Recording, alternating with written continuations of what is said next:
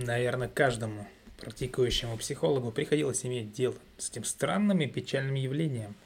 Это выглядит так, что мать превращает своего сына в психологического мужа, или, по выражению Юнга, она переносит свой эрос на сына. Добро пожаловать на Фрейдзону, место, где вас любят и ценят. Сегодня мы поговорим о том, как мать превращает сына в психологического мужа. Итак, этот комплекс часто встречается, когда женщины растят своего сына в одиночку, или когда ее сильно не устраивает супруг, и она переносит все свои ожидания на сына. К чему же приводит вот это вот все, вот эта чрезмерная опека? А, такая мать стремится к чрезмерной опеке над сыном, да, э, которая уже граничит, граничит с духовным насилием. Она обожает, она боготворит своего сына, считает его гением, посвящает ему всю свою жизнь, но на деле стремится к тотальному контролю, управляет его развитием, управляет его карьерой. Э, она все время требует к себе повышенного внимания. И при попытке сына как-то отделиться, стать более самостоятельным, более автономным, создать свою семью, то есть э, мать сделает все, чтобы этого, естественно, не произошло а он будет держать сына в постоянном напряжении, подвешивать ему чувство вины, болеть начнет постоянно, да. Э, следствием переноса, э, переноса на сына э, роли своего мужчины является та самая материнская ревность, неготовность отдавать сына другой женщине. Она будет убеждать его в том, что все женщины недостаточно хороши для него. И мать, страдающая подобным комплексом, ведет себя подобно сексуальной партнерше а не матери, да, все время требуют повышенного внимания, денег, утрированной заботы, полностью э, игнорируя свою материнскую роль, интересы сына. Такая мать постоянно привлекает внимание сына к себе всеми способами. Скандалами, чаще всего использует здоровье, о чем я уже сказал. Ой, мне так плохо, у меня давление, я, наверное, скоро умру. Но вот ты приехал к ней. И чё? И ей стало легче, естественно. При этом совершенно не учиться, что он мчался через весь город, да, бросив семью, дела, работу, деньги, ну и так далее. «Э, ты у меня такой хороший мальчик и любишь маму, внушает она ему с самого детства. Еще постоянно твердит, никто, никто и никогда не будет любить так, как я тебя. Кому ты нужен, кроме меня? Или этой женщине тебя нужны только деньги – она недостойна тебя, ну и так далее. А, мать все время будет доказывать, что она лучше, любая другая женщина является для нее соперницей.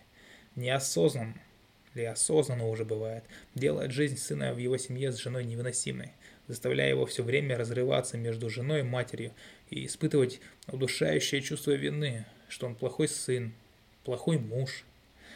Э, ведь мама – это главный человек в моей жизни, думает он. Да? Э, она всю, она всю свою жизнь отдала мне, а я такой неблагодарный, бросаю ее, оставляю совсем одну. Э, постепенно у такого мужчины формируется устойчивое убеждение, что только от него зависит мамино здоровье, что если он будет себя хорошо вести, то мама не будет болеть, и она очень-очень долго проживет. И в подобных ситуациях несчастны все. Абсолютно. Мать, сын, супруга сына, его дети, если таковые имеются. Э, печальнее всего, что частенько такие мужчины вообще оказываются неспособны иметь полноценные отношения с женщиной и создавать свою семью. И даже после смерти матери, нависающий над ним дух, да, ушедший продолжает властвовать над его сознанием. И таких случаев реально очень много. Э, мужчине в этой ситуации очень сложно освободиться, ведь всю свою жизнь мама так заботилась о нем. Э, его убежденность да, в собственной вине по поводу многочисленных болезней матери, а потом в ее смерти бывает вот, реально крайне сильна. И какие же варианты развития в таких ситуациях? Вот несколько примеров. Мужчина все же находит в себе силы, да, отделиться от матери, но его влечет к властным женщинам, похожим на нее. Как только у него возникает привязанность, он тут же пугается зависимости и избегает из отношений.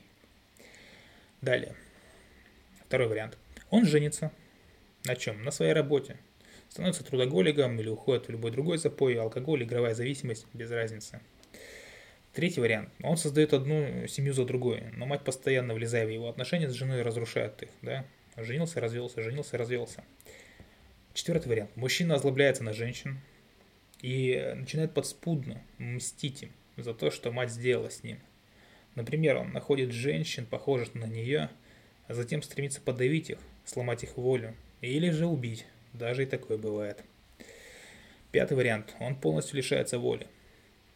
Он не женится, живет дальше с мамой, пока та не умрет. Да, остаток жизни проводит в одиночестве. Шестое. Реже, конечно, но такое тоже бывает. Мужчина становится подобием своей матери. Строит похожие отношения со своей супругой или ребенком, обычно ребенком, формируя их полную зависимость от себя и как бы удушая, да, их своей заботой и любовью, устраивает им душанбе, что называется, стремясь к тотальному контролю над ними. Конечно, есть еще варианты, но я, пожалуй, остановлюсь только на этих шести, что чаще всего встречаются. Таким мужчинам, если они обращаются за помощью к специалисту, нужно огромное мужество, готовность перенести душевную боль, противостоять обвинениям, проявлять стойкость своей позиции. Правда, частенько они обращаются тогда, когда уже очень больны. Страдают мигренями, мигренями да, гипертонией, когда уже э, потеряли семью или очень близки к этому, и их сердце разрывается. Очень часто они могут э, говорить, что уже перенесли инфаркт, например. Э, то есть в подобных ситуациях, что уж тут сказать, несчастны все. Поэтому, если вы ощущаете на себе вот эту тягость такой проблемы, можете обратиться к нашим специалистам. Ссылочку на наш телеграм-канал, где вы можете это сделать. Я оставлю в описании касту.